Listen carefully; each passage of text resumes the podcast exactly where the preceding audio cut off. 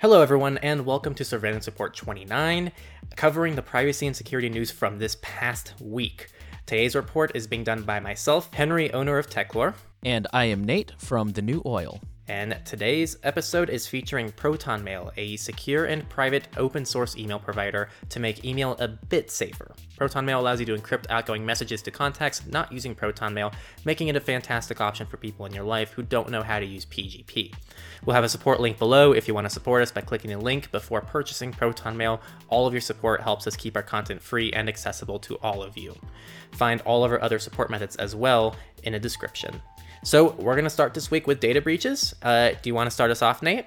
Sure thing. So our first story this week, there was a data breach in the U.S. state of Washington that exposed 1.6 million unemployment claims. This information covered people who filed for unemployment in 2020, so obviously that was a lot of people due to last year.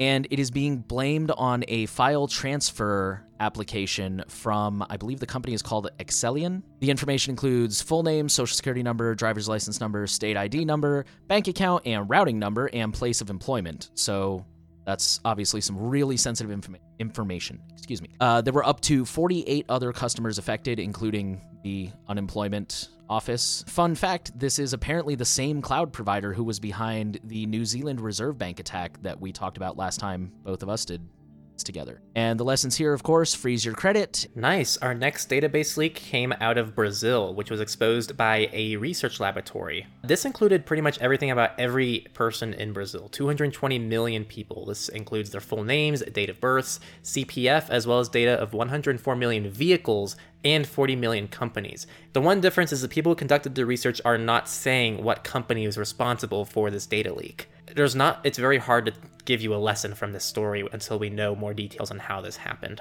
Our next data breach is from SitePoint, which does tutorials on web development, and they breached about 1 million user credentials. So we don't know too much about this data breach at this point. The tool is suspected to be from a company called WayDev, which had a security breach last summer and also happened to provide services for Teespring, who some of you guys may remember from my own podcast last year, I talked about they had a data breach, and apparently that also showed up in this data breach as well. So the information includes name, email address, hashed and salted passwords, usernames, and IP address. Defenses use a strong password. Fortunately, the passwords were hashed with bcrypt, which is pretty much the strongest hashing algorithm we have at this point in time. And of course, use a VPN or Tor to hide your real IP address. And just one more note on that, SitePoint formally announced this data breach this week after the data showed up on the dark web forum in December. So in my opinion, that's a good reminder to not rely on breach notification. Our final data breach comes from, and this is continuing the pattern of all these security tools and security firms that are actually going through their own data breaches, from Stormshield. Not only did they have a data breach, which exposed some of their customers, but they also has a theft of their source code. Some context, Stormshield is a provider of network security products, mostly to the French government. Any tool, even if it is a security tool, if it's a privacy tool, has an equal likelihood of being exposed as well. And if you are one of these companies that's relying on these tools like Stormshield, it's important to also realize that they're also equally vulnerable, and they can also add vulnerabilities to what you're doing as well. Oh, but one fun fact, the French government actually switched over to using Matrix as their security. I heard about that last year. Yeah, I heard about that. That's really cool. Okay, let's move into companies. So for the next 6 years, Google will be providing cloud services to Ford and Lincoln. So a lot of the time you'll get in a car nowadays with newer cars and you'll have the little infotainment center. Pretty much everything you would expect to see is done there, and Google will now be providing that. And to quote the article, it says, starting in 2023, the automaker will adopt Google's artificial intelligence and data analytics technology. On a similar story, Amazon is adding AI cameras to their delivery vans, and this is, of course, creating a lot of concerns about privacy. In the past, Amazon's delivery program has faced criticism over what they're calling lax security protocols. The footage can be used in disciplinary actions up to firing. To quote the article, the cameras are equipped with artificial intelligence software capable of detecting 16 different safety issues, including drivers failing to stop at a stop sign, distracted driving, speeding, hard braking, and whether the driver is wearing a seatbelt. One driver in Kentucky said that the cameras can also detect when a driver is yawning. When the camera detects that an employee is engaged in an unsafe driving behavior, it triggers the camera to upload footage to a secure portal that is accessible by Amazon and the delivery partner. That's really sucks, and I hope Amazon will roll that back or find a better solution for safety. Hey, at least it's in a secure portal. Oh, it's so secure. I don't know if you heard it, but on my old podcast, I used to make a joke every time there was a data breach from an AWS bucket that was left unsecured. I said, take a shot. Our next story comes to us from Apple, and I'm sure if you guys know who have Face ID, it's kind of a pain in the butt to unlock your Apple device with Face ID because it doesn't really work with masks. iOS 14.5 beta is going to allow you to unlock your iPhone with your Apple Watch. So if you have an Apple Watch on you and the Apple Watch senses that it's you, it's going to automatically unlock your iPhone even if you're wearing a mask, which is great for convenience. Keep in mind, this isn't a perfect solution, and it's probably not going to replace the security of a good password.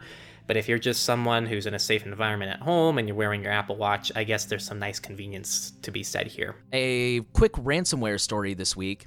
A company paid millions of dollars in ransom to get their data back, and then they didn't fix the problem. So this is just sharing this story as a lesson learned. The company, who was obviously not disclosed, they fell victim to ransomware.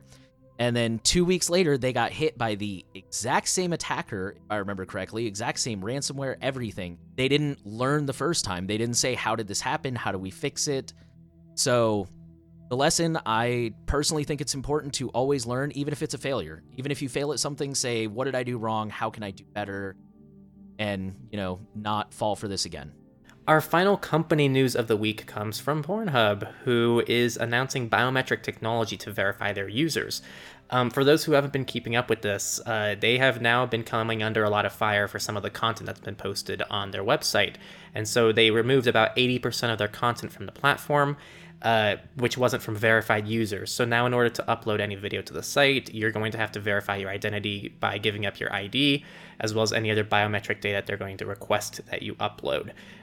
This is obviously kind of a hard situation to deal with, no pun intended. I mean, we're talking about having to verify your identification when there's millions of other sites like Pornhub that don't require this information. So they are kind of getting the short end of the stick in regards to all of these things that are happening. I mean, it kind of sucks if you're uploading to these platforms. That's all I gotta say. There were some excellent puns and jokes being made when I posted that story on my Mastodon. Our next category is browsers, and we're going to start today. A big theme is going to be extensions and how extensions can be used maliciously to get traffic about you that they couldn't otherwise get. So this story impacted 3 million people that were infected by Chrome and Edge browser extensions that stole their personal data and redirected them to ad and phishing websites. The researchers who discovered the scam have also revealed the lengths that these extensions took to hide what they're doing. Essentially, what they did is they disguised the traffic as Google Analytics data, so Google wouldn't think that they're actually doing this. It's a very clever attack, and it's called cash flow. I'm also going to attach a research article below if you want to see exactly how this attack works. It's really cool. The second extension story is about an extension called The Great Suspender, which was already accused of having malware, and it has now officially been removed from the Play Store. And I know Nate's going to talk about some stories soon as well, talking more about this, but it's very important to only install extensions that are trusted and that you absolutely need. So we have a couple funny stories about Chrome. Well, one funny, one not quite so funny. So the funny story is Chrome released an update this week, and Microsoft Defender falsely flagged it as a Trojan backdoor. It was only Microsoft's Enterprise Defender Edition. And obviously, a lot of people were very concerned about that in light of the recent SolarWinds attack and all kinds of other hacks going on right now. The less funny Chrome story is that Chrome's sync feature can be abused for data exfiltration. In the event that you're not aware, Chrome has a sync feature, pretty much all browsers do nowadays, where you can synchronize your bookmarks, your browsing history, passwords, extensions, so on and so forth. A Croatian security researcher, who I'm probably going to screw up this name and I apologize, Bojan Sojourner. Anyways, that person found that there is a malicious extension that is abusing the sync feature in order to steal information like usernames, passwords, keys. They can even use that extension to issue commands and push malware out to the infected machine. So always be careful about those extensions. And personally, I say just don't use Chrome. So last week, Nathan talked about Firefox 85 and how it now isolates super cookies and has many protections against that kind of thing, which is awesome. However, now another downside from this new version is Firefox has dropped support for progressive web applications. You can open Discord or Elements for Matrix or any of these platforms, and you can add the application to your computer in something called a progressive web app. It shows up like a program on your system and it opens inside its own window, so you can compartmentalize things inside of the web browser. Firefox has always kind of had this as well in its own little feature through SSB, site-specific browser functionality. This has now been removed kind of hiddenly, and people are kind of upset about that because progressive web apps are really cool, and it'd be a bummer if Firefox officially kills that. I actually didn't know that was a thing, and now I'm sad that I'm finding out about that over the death of Firefox doing that. Yeah. It's like, oh, that's really cool. Oh, it's gone. Yeah, it's a big bummer. I mean, that's such an important thing. And when you read through the Bugzilla issue tracker for this, they're pretty much saying, well, not enough people use it and not enough people care about it, so we're just going to drop it because it's too hard to maintain. And it's like, yeah, probably because we didn't know it was a thing. If I'd have known it was a thing, I would have used it a lot more. All right, let's move into research. So last week we talked about how there was a bug in sudo that allows people to elevate to admin privileges, even if the user does not technically have those privileges. And someone on YouTube told me that I pronounced that wrong and it was French, so I went ahead and looked it up, and it's Baron Samdi. I probably screwed that up too, I apologize. Anyways, that bug also applies to Mac OS, because it turns out that the latest version of Mac, and presumably older versions as well, do ship with sudo. So far, Apple has not commented, but they have been alerted to this, and it's pretty much assumed that they're working on a patch, so if you're an Apple user, make sure that you're checking for updates in the near future. Our next research article, but pretty much it says that consumers have poor understanding of data privacy, yet they think they're taking proactive steps. This survey found that more than 83% of the 1,000 people who were surveyed said they were proactive in maintaining their data privacy. However, they did not take even basic protections to protect their data, which shows a lack of education without a corresponding drop in the confidence of what they think they know. Another fun stat is 64% were willing to share personal data if it makes it easier to access key services. So let's just recap that. 83% thought that they were very proactive, and 64% were willing to share personal data if it pretty much builds their convenience. So that's kind of the discrepancy we're talking about here, which is why education is so important, and talking to the people you know in real life and advocating for this kind of stuff is such an important thing, because people are given the illusion of privacy. There's so much marketing that's being done to convince people that they're private online. And just because you don't see what's happening behind the scenes doesn't mean it's not happening. They're too optimistic. You know, they say like, well, what good is this data? How could it be used against me? Because they're, generally speaking, good people, and they would never use it for bad purposes, so it doesn't even occur to them. Okay, let's move into politics. Here in the US, first up, Amazon says that government demands for user data spiked by 800% in 2020. And just to note, processed was the word they used, so we don't know if that means they complied with it, they bought it, we don't know. They processed it. And the second story is just a real quick note, something that should be on everybody's radar, I think, given how prominent Amazon is in the world and privacy specifically. Famous CEO Jeff Bezos will step down. He will no longer be the CEO of Amazon. He will be handing over the reins to Andy Jassy, who is coming from the AWS department. However, Bezos will stay on board and remain the executive chairman. So we'll see what direction Amazon moves in the future. Yeah, I'm sure they're gonna build a decentralized marketplace, open source, and it's gonna be wonderful. Absolutely, Andy's gonna be start great. Respecting our privacy, and they're gonna end these partnerships with Ring that you're about to talk about. All this kind of stuff. Hey, I mean, you said they processed 27,000, but Andy said no to all of them. I believe it. And I guess just to continue on Amazon, this is nothing new. It's pretty much a broken record at this point, but Amazon's Ring is now partnered with more than 2,000 U.S. police and fire departments around the country. There's only two states that there's nothing currently set up, and that's Montana and Wyoming. And that's really it. I mean, that's the whole story. There's not much more to add here. Just be aware that when you're adding something to the front of your house that's watching everything you're doing, you might not be the only person who's able to watch that footage.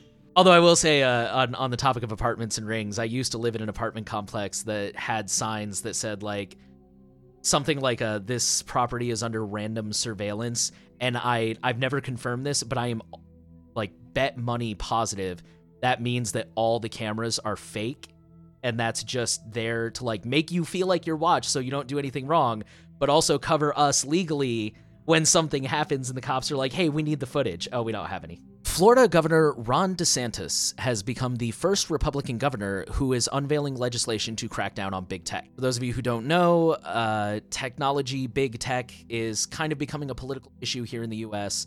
According to Ad Fontes, this website that we're quoting here is considered generally good, or it's close to being generally good.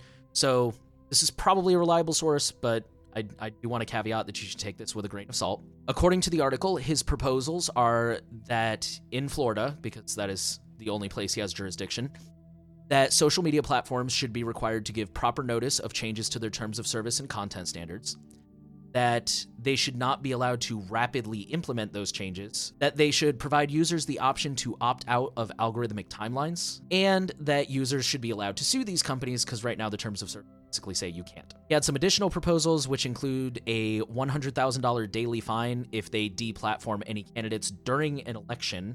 They should have to count free promotion for candidates as campaigning contributions, and there should be fines for using the algorithm to suppress candidates. Honestly, I think that's kind of cool.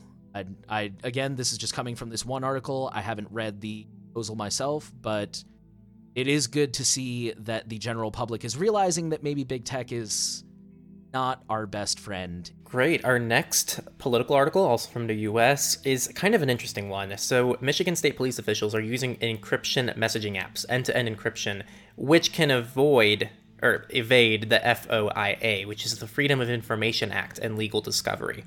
In short, this act is pretty much a government transparency act, which pretty much allows, like, hey, if the government's talking, if the president is talking about something to someone else, this part of that conversation should be public information so people know what's going on inside the government. Not everything is under this act, but some things are. And pretty much what's going on is some of these state police officials are using end-to-end encryption apps like Signal, which are actually violating the FOIA, so we can't see what they're discussing, which relate to the public, the good of the public. This is a very interesting issue because obviously we're huge privacy and security advocates, and we think that everyone should have this kind of privacy and security, but now we're dealing with a government transparency issue where these government officials aren't able to have that kind of power.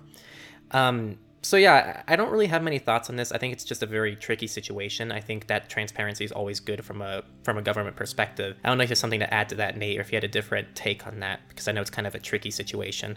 No, I think you really nailed it. Like, on the one hand, I also believe, you know, governments are for the people and should be accountable to the people. On the other hand, I understand the value of security. But yeah, from putting that aside, it's definitely, I see the pros and cons sides. It's a really interesting story. Okay, and our last U.S. politics story is a little bit of a privacy win.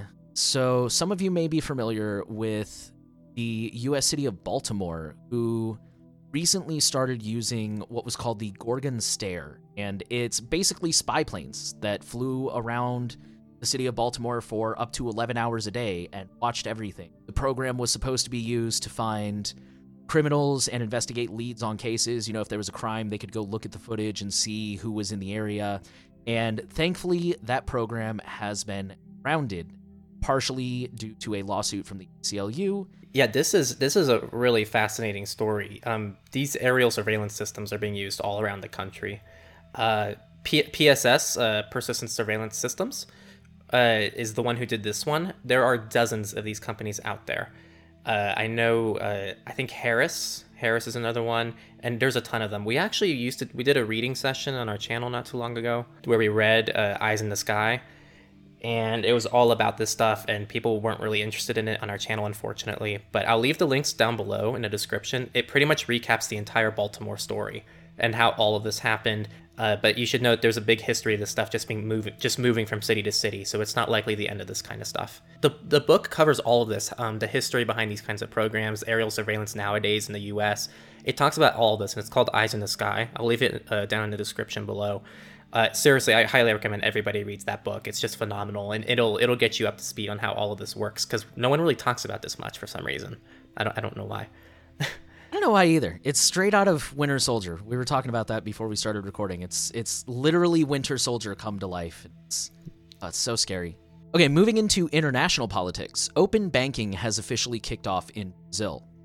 So it's a four-phase plan, and the goal, according to the article, is to make it easier for customers to compare different financial products and services available in the marketplace. Phase one, which just started this week, is banks delivering the foundations for the market to create business models and services. So I'm not really sure what that means. The article didn't really expand on that, but phase one was just to lay the groundwork. I'm assuming like the different softwares and protocols and all that kind of stuff. Phase two, which starts in July, is where participating institutions will start sharing customer data with their consent. So already you can see why we're kind of mentioning this.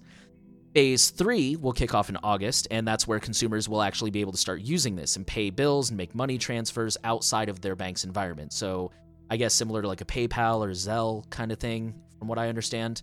And Phase 4 is still not fully realized even among the banks from the sound of it. It says that it's still subject to technical discussions, and it will relate to additional sharing of customer details and foreign exchange services, investments, insurance, salary accounts. So basically just a lot of financial sharing is about to kick off in Brazil. I think that's definitely worth talking about because financial technology is a huge thing these days, and unfortunately it's something most of us have to deal with. So, well, now that Brazilian data breach can get some more data points next time it happens. Savage. I like how you brought that home. Yeah. Well, we got to tie stories together, right? Yeah, no, that was gold. Our next story is from South Africa. I'm very unclear. I've reread this over and over, but pretty much they have banned They have banned bulk internet surveillance in South Africa. Now, this article talks about how this surveillance is routinely done by agencies like the NSA and the GCHQ from the UK, and it says both of which have routinely tapped into submarine internet cables, which I've never heard of that before, so hold on to that. South Africa is a pretty large country, but there's no way they're going to be able to compete against the US with something like this. And when you think of all the politics involved in this kind of decision, this is probably not an easy decision for them to make. There's probably going to be some major repercussions for them implementing this kind of stuff. So big props to them to even attempt to take a stand against this. Yeah, from what I understood reading the article, you pretty much nailed it. I don't know if that's supposed to tell other countries stop spying on us, but yeah, they're not allowed to do it internally the way that the NSA does it, unofficially, the way that the NSA does it here in the US, and I know that'll probably make it harder for like the NSA and GCHQ, because I know a lot of them get their surveillance from piggybacking off other people like Google, Prism, stuff like that. Yeah, that's some creepy stuff. I think the craziest thing is most of these revelations happened like 7-8 years ago at this point, so who the hell knows what's going on now? You know, like we I think about that all the nothing. Time. Yeah, like who knows? I think what's about going that all right the now. Time. And our last political story. Germany's new data strategy may come too late. So this article is very subtly worded. They're very careful not to overtly say anything alarming, but basically the gist of it is that Germany wants to start getting into the big data analytics game to boost their economy. I do remember a couple years ago, I was listening to a podcast, I believe it was Freakonomics, and they mentioned that Germany's economy is very strong, but it is a little bit stagnant compared to some other Western countries because it is mostly industry-based and not really like technology-based. So the US, our economy is doing really well, but it's also a little bit less stable because it's so heavily dependent on technology. So Germany is trying to jumpstart their economy and kind of give it a little bit of a push, and they figure the best way to do that is to start getting into the big data game. Germany is generally considered as having pretty strong privacy laws, so this proposal will probably face a little bit of an uphill battle in that regard because they're going to have to try and figure out how to balance privacy with analytics. However, maybe I'm being cynical. Recently, they ruled against Tutanota, and I think you guys covered that on a surveillance report a few months ago. And I wonder how much opposition they're actually going to run into trying to get into analytics, considering that they're already kind of starting to edge away a little bit at digital privacy. So that is something we will have to keep an eye on as they start rolling that strategy out. All right, and that is it for political news. We're going to go ahead and move on to FOSS, free and open source news. And we're going to start with lots of new releases. So I'm just going to go through these quickly. Just know that they're out. Alma Linux is a CentOS Linux replacement, and the beta for that is out. And this is for, it's an open source enterprise level Linux distribution. It's probably not something you're going to be using, but just an FYI. The next one, Ubuntu Core Linux 20 has been released, and this is for Internet of Things devices. And then finally, VLC Media Player. This is an open source video player for media on all operating systems, turned 20 today. So that's another cool thing. Congrats and awesome stuff. And those are all the major releases we had. I'm now going to give it to Nate. Yeah, VLC is great, man. I got turned on to that in high school, and I've never looked back. It just freaking works. It's so awesome. Yep, operating systems too. I know, oh man, seriously, that was literally a life changer. So we also have an article, a blog post that says, what is ActivityPub and how will it change the internet? If you have never heard of the Fediverse or Mastodon or PixelFed or Friendica, or maybe you've heard of them, but you've never used them, or PeerTube, I know you guys, Surveillance Report has a PeerTube. You should definitely check this article out because the so-called Fediverse is, it's decentralized social media. It's generally much more privacy respecting. It's much safer. And it's just, honestly, I love it. It's so cool. And this article really goes into detail over what it is, how it works. Our next article relates to Mozilla. And just so you know, the bias coming from this, I'm not a fan of Mozilla's VPN service. Pretty much their VPN service, the way it works is they use Mullvad's infrastructure. It's pretty much a white labeling VPN service where you're not actually using anything from Mozilla. You're just connecting to Mullvad servers through Mozilla's software. This is pretty common in the VPN industry. It's not even cheaper. It's the same price. You honestly might as well get Mullvad. So Mozilla is expanding their VPN now, which was previously only available in the US, UK, Canada, New Zealand, Singapore, and Malaysia, and now it's also going to be moving into Germany and France for Q1 of 2021. So that's pretty much the news. They're trying to expand a little bit. This is Mozilla's attempt at trying to move away from the Google search deal, which makes up over 90% of their money in most years. So I guess we'll see what happens with that. I'm personally not a fan of this. I don't think that this is the right direction they should go, but I mean, I don't run Mozilla, so that's their decision to make. Yeah, I agree. I'm actually experimenting with Mullvad right now, and I will have a review coming probably here in the next week or two. And it's, long story short, I don't really have too many complaints with Mullvad itself. But yeah, if you're going to get this Mozilla VPN, you may as well just go ahead, cut out the middleman, and just go straight with Mullvad. I have issues with it. Actually, I was supposed to release a video yesterday ranting about this VPN, and I decided not to publish it for now. I've done that before. I've written blogs, and then I've just been like, I'm going to sit on this one for a little bit. Yeah, just let it sit for a few weeks, and we'll see if I publish that. Leave in the comments below if you want an actual video talking about the Mozilla VPN more in depth, because we can talk about it. So our next story is about Raspberry Pis, and the title of this particular post is a little misleading.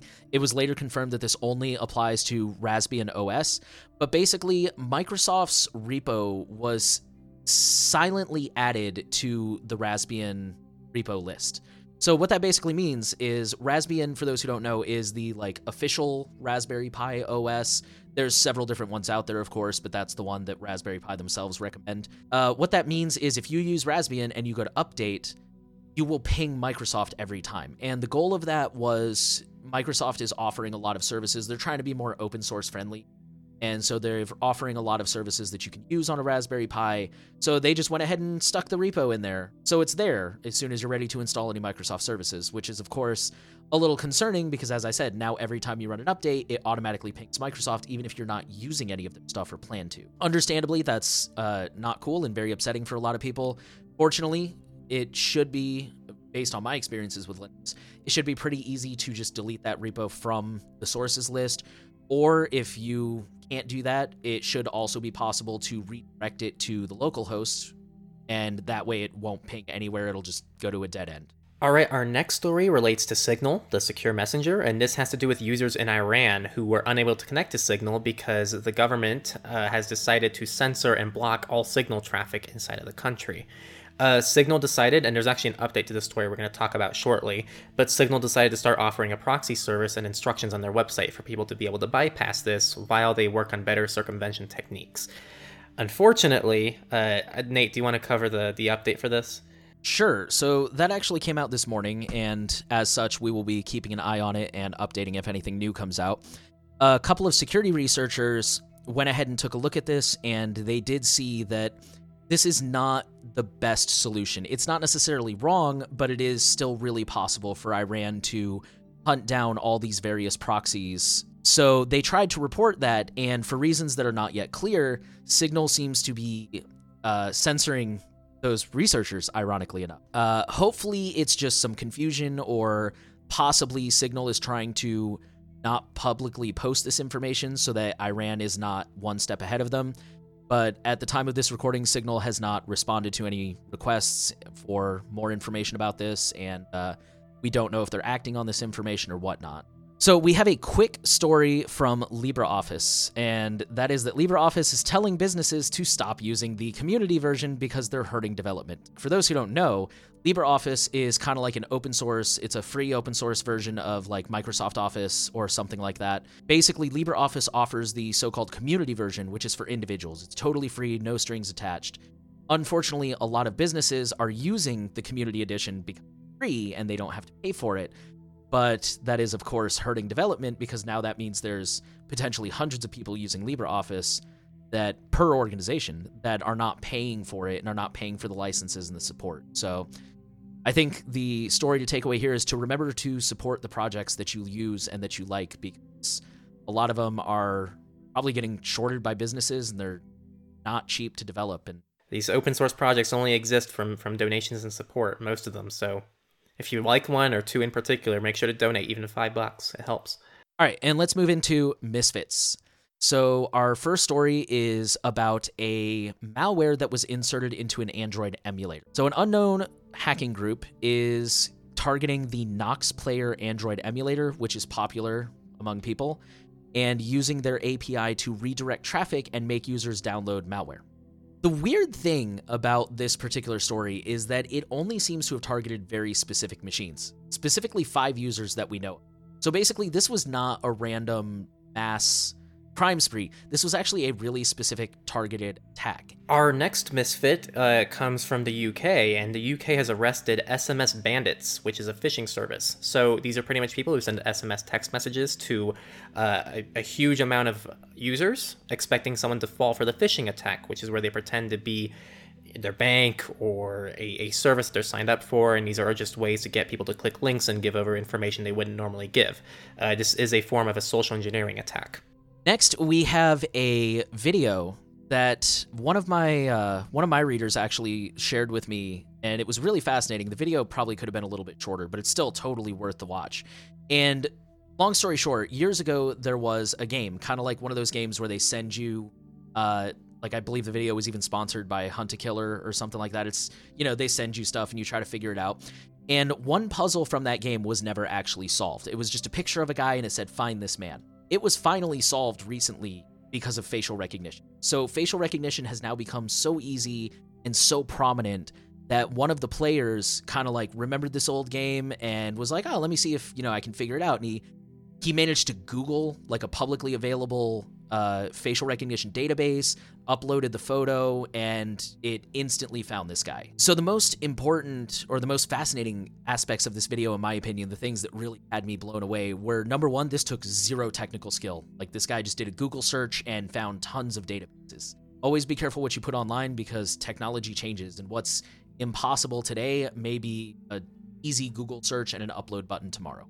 Totally, and I hate relating this to like criminal stuff because I don't want privacy to be associated with that. But another good example is I watch Forensic Files quite a bit, and what they start doing is a lot of these cases are actually from the 80s and 90s before there was DNA testing, and what they did was they'd freeze a lot of this evidence, and then once DNA testing came out, sure enough, they started catching all these people. Maybe everything's end-to-end encrypted now, but does that mean anything in 10 years? Like, is the end-to-end encryption we're using right now, is everything going to be accessible in 10-plus years? Yeah, that's something I mention on my website when I start talking about encryption, is that you should, AES is currently uncrackable. You should just assume that eventually it's going to be. So actually, on the topic of, criminals and DNA and all that kind of stuff, an accused murderer. So this person was actually accused of a murder, and they actually used his DNA testing that he submitted to something called True. It's allele, right? man, my biology class better be kicking in. I think that's right. Allele, true allele? Man, I hope. It's been years since I took biology. But pretty much it's a DNA testing kit, and it pretty much confirmed that he was the person responsible for a murder, and he's been accused of it because of that. He's pretty much asking the court to challenge the evidence, and he wants to check the source code of the DNA testing program. Now, this is likely just an attempt for them to delay things and, just to verify that it is actually, in fact, valid evidence. But either way, it brings up a pretty valid point that, hey, like, they accused someone of murder without even knowing the source code of the thing that found them guilty. We don't know for a fact that what this DNA lab is doing is actually accurate. If you want another opinion, so Kit Walsh is a senior staff attorney for the EFF. They hailed the ruling, saying no one should be imprisoned or executed based on secret evidence that cannot be fairly evaluated for its reliability, and the ruling in this case will help prevent that injustice. So I do think this is overall a good thing to happen, even if it's for the wrong reasons. Okay, and we're going to shift a little bit, and we're going to close out talking about a couple DDoS attacks. So first up, Android devices are being used in DDoS botnets. For those who don't know, DDoS is dedicated denial of service, and it's basically when an attacker will infect a whole bunch of devices. Smart devices are really popular these days, and they will coordinate all those devices to attack a single network. They'll try to load a single website and overload it and crash it. So, of course, step one of this is you have to have a botnet to do that and send all that traffic. There is a new botnet called Matryosh that is targeting Androids, and specifically it's looking for Androids that have the Android Debug Bridge, or ADB, exposed. ADB has been a problem for years for Android devices. If you have an Android device, you should check and see if you have that option. If you do, you should make sure it's turned off. And just beware of that. Androids are being turned into bots to conduct DDoS attacks. And finally, so are Plex media servers. They are also being used for DDoS attacks. Plex servers are popular, partially open source, self-hosted media solutions. I've seen a lot of people in the privacy community recommend them as alternatives for like Spotify or Netflix, so you can still stream content easily, but have a little bit more privacy there. So when a Plex media server boots up, of course, it scans for compatible devices, and it uses a protocol called SSDP, which is Simple Service Discovery Protocol. Many routers support this option, and that means that when or if the server finds a compatible router, it basically now has a direct connection to the open internet. So a patch is expected soon. However, until then, if you are in control of your router and stuff, make sure you disable SSDP. From what I can tell, I tried to do some research before making that recommendation. It seems like you don't really need it nowadays. I guess SSDP is supposed to make devices plug and play. It's really not that hard to plug a device onto the network, and I would recommend just disable that, at least until the patch comes out. Yeah, and that was our last story. I did want to quickly just mention I re-downloaded Balloons Tower Defense 6. Well, and it's been pretty fun. I'm at like level 49 after 2 weeks, so it's been kind of a problem actually. Oh my goodness, man! Have you been playing at all? I have been playing. I'm booting it up right now to see what level I'm on. I know I've completed all the beginner maps on easy, and I've started going back through on like the primary towers. Level 38, so you're ahead of me. All right, well, we gotta keep up to date to see what happens. It sucks. They really rope you into it because, you know, back in my day, you used to just have access to all the towers, and now you have to play like so many games to get all like the final tiers and the actual quality towers. So yeah, it's kind of, I don't like that. Now they've added the monkey knowledge where you can like level up your, yeah. They get +1 attack and then, oh my God. Yeah. They've really perfected it. It's so addicting now. But very that's nice. All we've got this week. Thank you so much for listening to the Surveillance Report. If you want to learn more about any of these stories, links are always down below in the show notes. They're going to go through GitHub because YouTube likes to give us strikes for some of the sources, which is awesome. And again, this episode is featuring our ProtonMail affiliate link, so make sure to check that out in the description if you're interested in it, and also check out the other support methods as well on our site. I've been Henry, I'm the owner of TechLore, and make sure to check out our website at techlore.tech to see all the sweet projects we're working on. And I have been Nate, owner of The New Oil, and if you or someone you know is new to privacy and security and you're trying to figure out how to get started, that is what my site focuses on, so be sure to check that out. Yep, make sure to check out his site. He has lots of great stuff. So many awesome resources there. And thank you for listening, and have a great rest of your week.